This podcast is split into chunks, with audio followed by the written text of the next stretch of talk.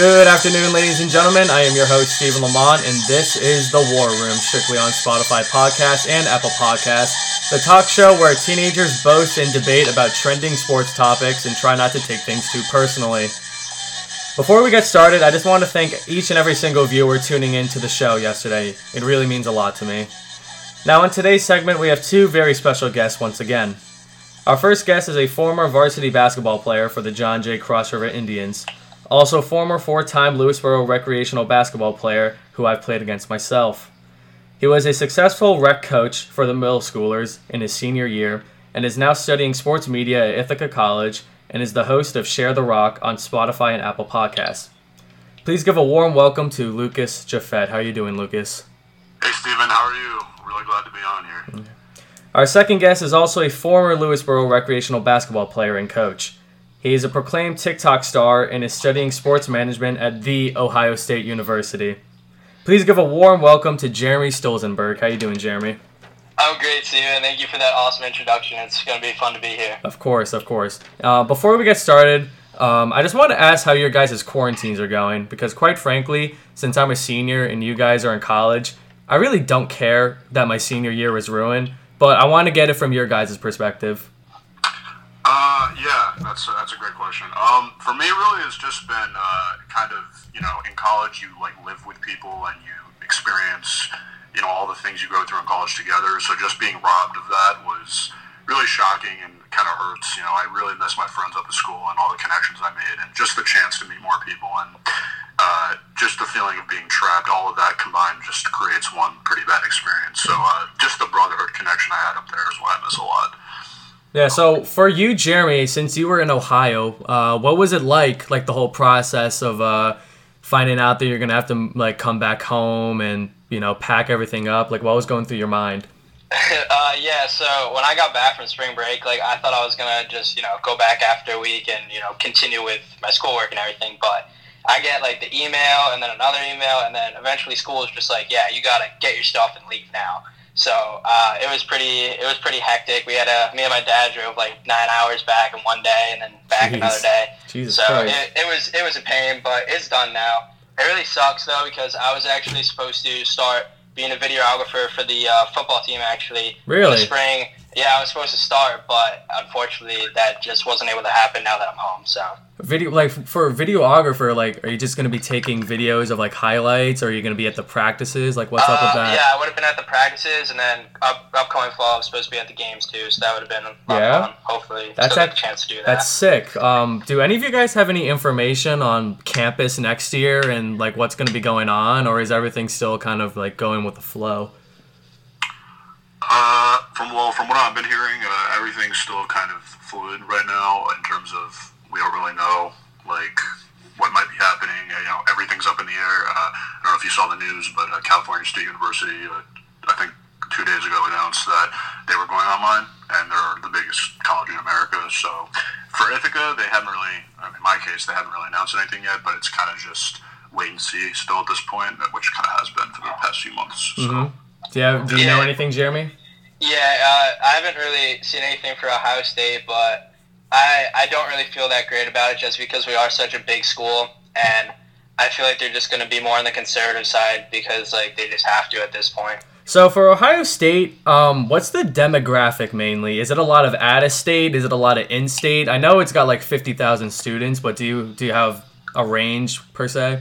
Um, well, I mean, I only met like maybe like five people from like out of state. Like honestly, all of my friends are literally from Ohio, and they're really close. A lot of them from Columbus, some from Toledo. My best friend's from Toledo. Mm-hmm. Um, it was it was definitely a lot of in-state kids, but you could find your fair share of out-of-state kids. Mm-hmm. Okay, so let's dive into things right now.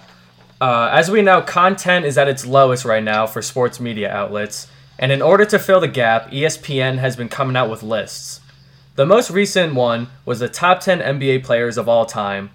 Starting from number 10 and down is Shaquille O'Neal, Kobe Bryant, Tim Duncan, Larry Bird, Wilt Chamberlain, Magic Johnson, Bill Russell, Kareem, LeBron, and then Michael Jordan.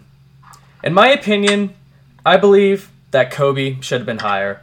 And I know that I've only been on this earth for 17 years, and that my young mind might be biased, but I think the list should go Shaquille O'Neal, Tim Duncan, Bird, then Kobe, then Wilt, Magic, Bill, and so on. What do you guys think?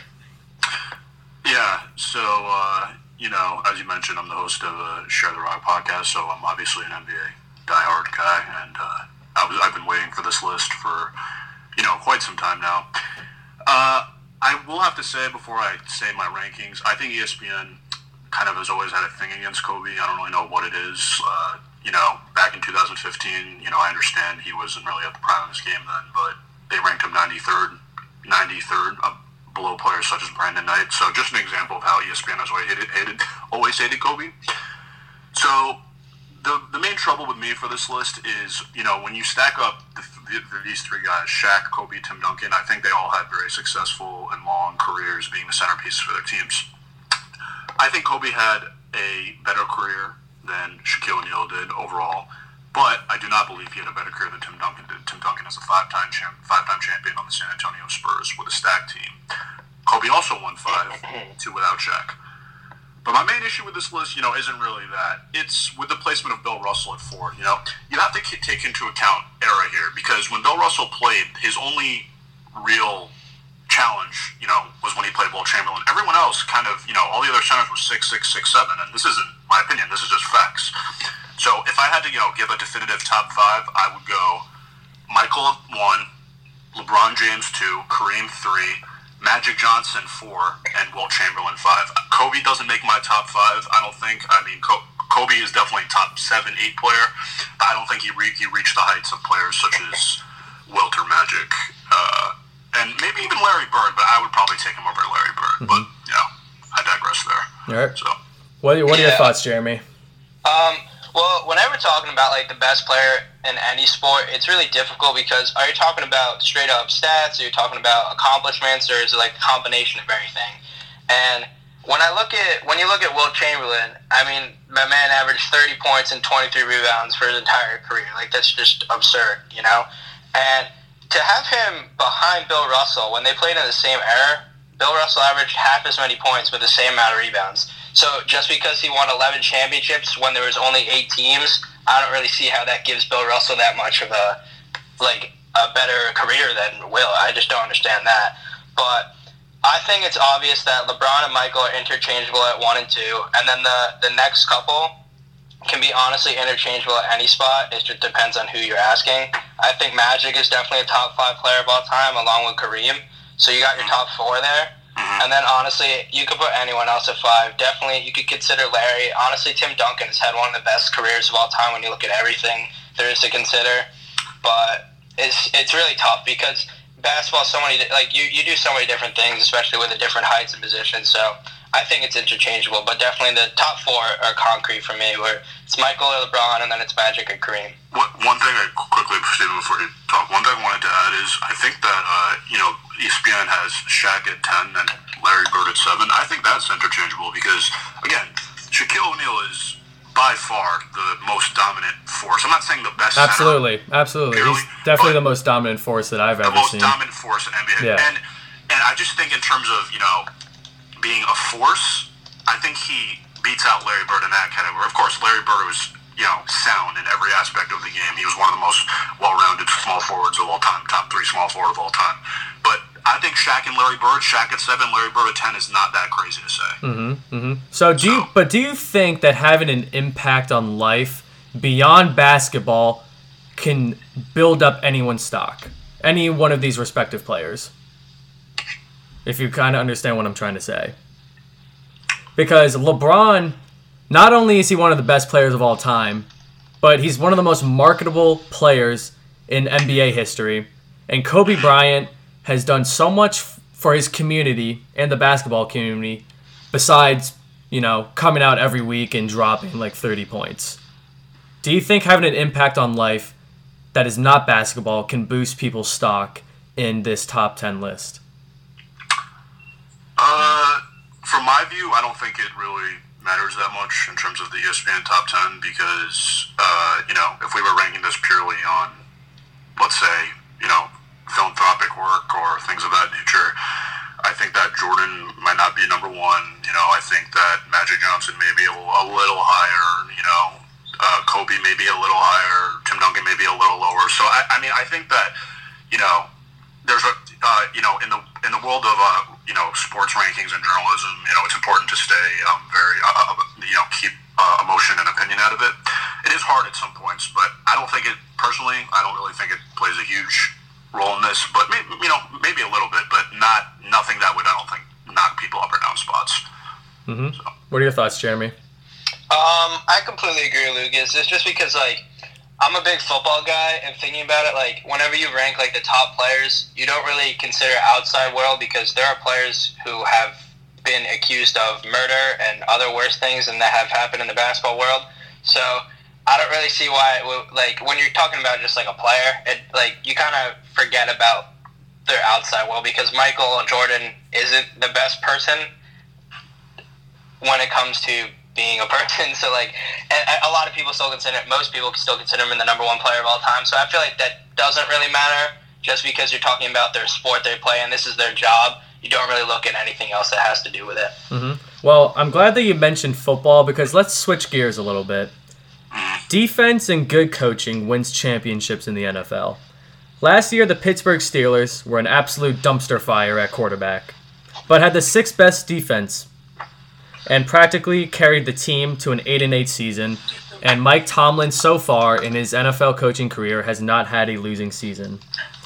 If they get their quarterback right next season, and I believe that they'll stun some people, if Big Ben does not pan out next year, why not bring in somewhat similar to him, like Cam Newton? Both quarterbacks are big body gunslingers, and it is easier to pick up Cam Newton instead of drafting someone next year. What are your guys' opinions on the Steelers picking up Cam Newton as a possible option? Jeremy, you, you want to take this for a second? Yeah, yeah, I'll go first just because I'm a Steeler fan.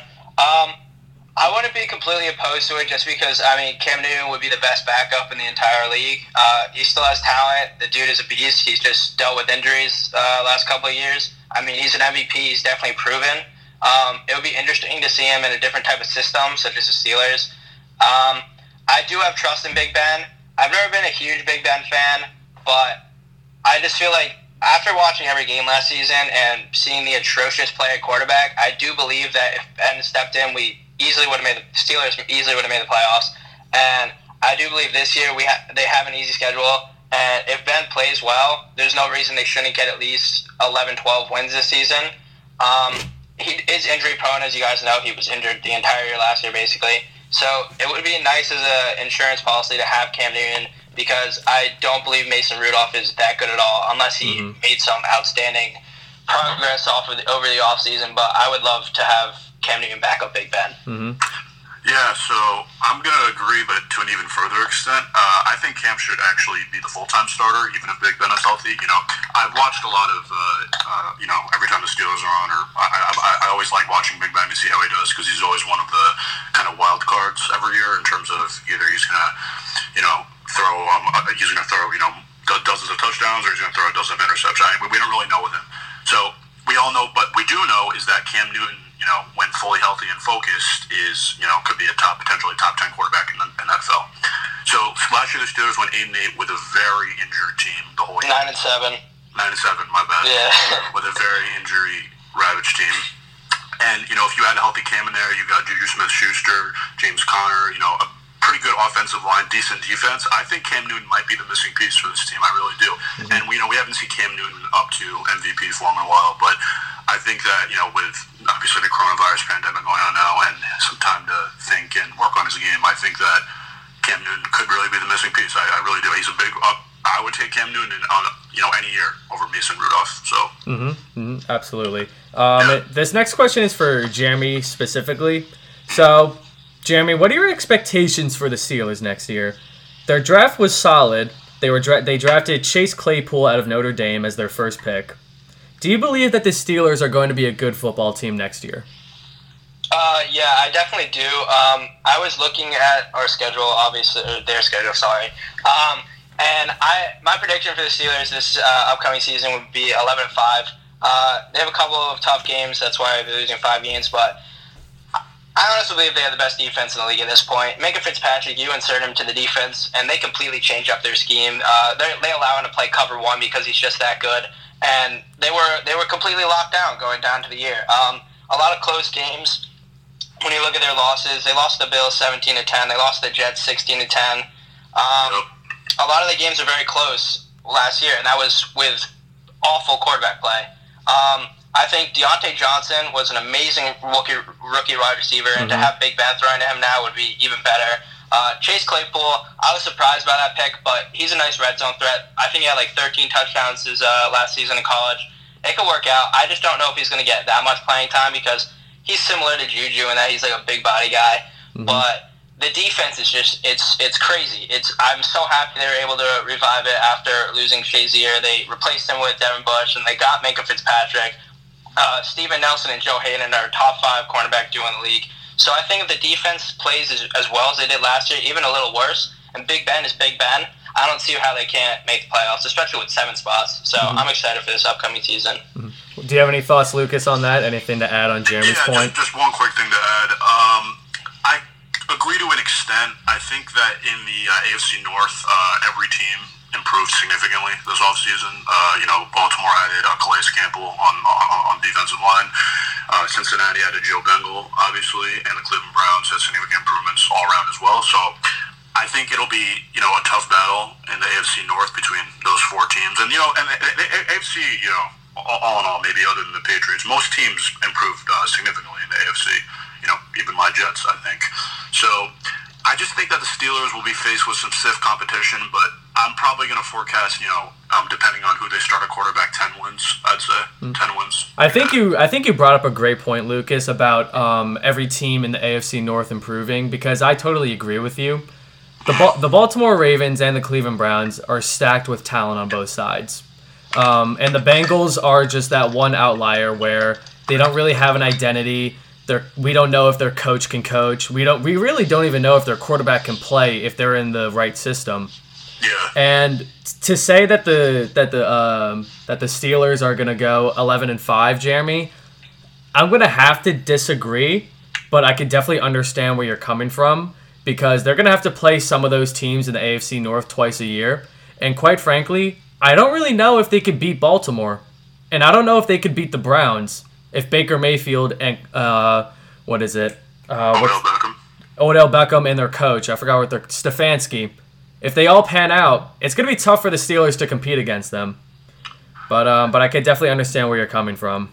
And don't forget, you know, Cleveland added uh, Jack Conklin and Austin Hooper, which, were, which were huge. Exactly because they didn't. Re- I, in my opinion, I don't think they really needed to address the tight end spot since they had David Njoku. But that Conklin uh, pickup definitely awesome, and they got uh, they got Tristan Wirfs right out of the draft. That's who they that, got. was, Yeah, that was a very good pick. That was yeah, that might have been one of the best picks of the draft by far. Um, so the AFC North definitely very competitive, um, and we'll see where th- where things go from there uh, starting next season. Even if we even have a season, we don't even know yet. And since we're in the AFC right now, um, let's shift gears a little bit, but over toward the but over toward the Northeast. What the hell is going on with the New England Patriots next year? Their their best player is a cornerback. Cliff Kingsbury, the head coach of the Arizona Cardinals, buys into Jarrett Stidham, which is their current quar- quarterback. Quite frankly, I don't really buy into the Auburn uh, prospect last year. They have no one interesting on offense. I believe that they're not necessarily tanking, but they're going for that 6 and 10, 7 and 9 range to try and get Trevor Lawrence. What do we expect for the New England Patriots next year? Uh, I forecast uh, six wins. Uh, I think that they're a team in major rebuilding transition mode. Um, you know, everybody's talking about obviously uh, Tom Brady and um, Rob Gronkowski teaming up in Tampa Bay, but uh, I think it's going to be worse than that because you know, at least from the Patriots' point of view, because Tom Brady kind of set a culture there of winning that for the last twenty plus years that kind of was never matched by any quarterback we've ever seen. And I don't really buy into uh, Jarrett Stidham being the quarterback in the future for them. I think they should go after a name such as Cam Newton, maybe Marcus Mariota, someone like that. I don't know if he signed yet, but Marcus Uh, Mariota signed with the uh, with the Raiders actually. okay, okay, Yeah. yeah. So then they should definitely pursue Cam Newton. But uh, I don't see anything. I don't see a very competitive team here at all. Uh, I see them, you know, losing a lot, definitely, and uh, I think Pittsburgh is going to be significantly better, for example. So I, I don't see them doing any damage mm-hmm. next year. What do you think, Jeremy? Um, this is a very interesting team, only because Tom Brady did not have that good of a season last year, and they started the season eight and zero, oh, and I believe they finished twelve and four. Yeah. Um, when looking at their regular season last year, they, they held the Steelers to three points, held the Dolphins to zero, Jets to 14, Bills to 10, Redskins to 7. I could go on. Their defense was possibly the best in the league. In, in my opinion, I think it was the best in the league. It's a combination of coaching and great talent. They did lose Kyle Van Noy in the pass rush, but they still have Stephon Gilmore and that insane secondary. Um, I don't think the quarterback play really it matters for the Patriots because they love to run the clock and run the ball out, and they have a, a nice group of running backs with them still. Bill Belichick is still the best coach in the league, as he has been and I could see them easily uh, sneaking in the playoffs next year because there is that extra spot. Mm-hmm. Um, I was looking at their schedule though; uh, they are facing a lot of tough teams. I think they could go eight and eight and make the playoffs. Though I wouldn't be surprised. The defense is still it's still very good. I understand that you that you said that quarterback might not be their top issue, but do you find it alarming that next year they could pick up Trevor Lawrence? Because take take this into account. The projected top 10 worst teams next year are Jacksonville, the Redskins, the Bengals, Giants, Detroit, Carolina, Jets, Dolphins, Chargers, and Denver. And the one thing that all those teams have in common, despite Jacksonville or Washington, they all have their quarterback. So when it comes to the draft, they're not going to draft Trevor Lawrence because they already have their franchise quarterback. And if the um, if the Patriots get that 22nd spot, they could draft Trevor Lawrence, and then it's just going to be another four or five years of Tom Brady and uh, or Tom Brady like quarterback with Bill Belichick. Should we find this somewhat alarming right now?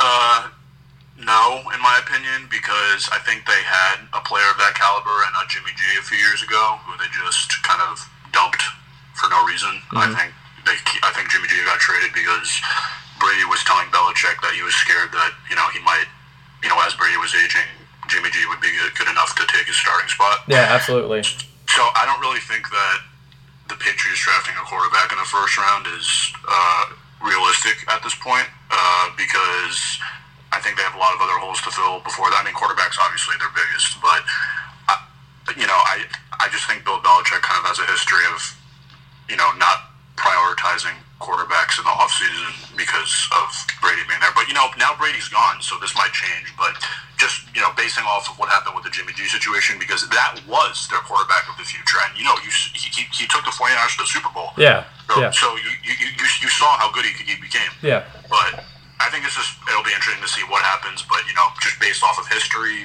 I'm not too confident about Bill, Bill Belichick's ability to address that position. What do you think, Jeremy?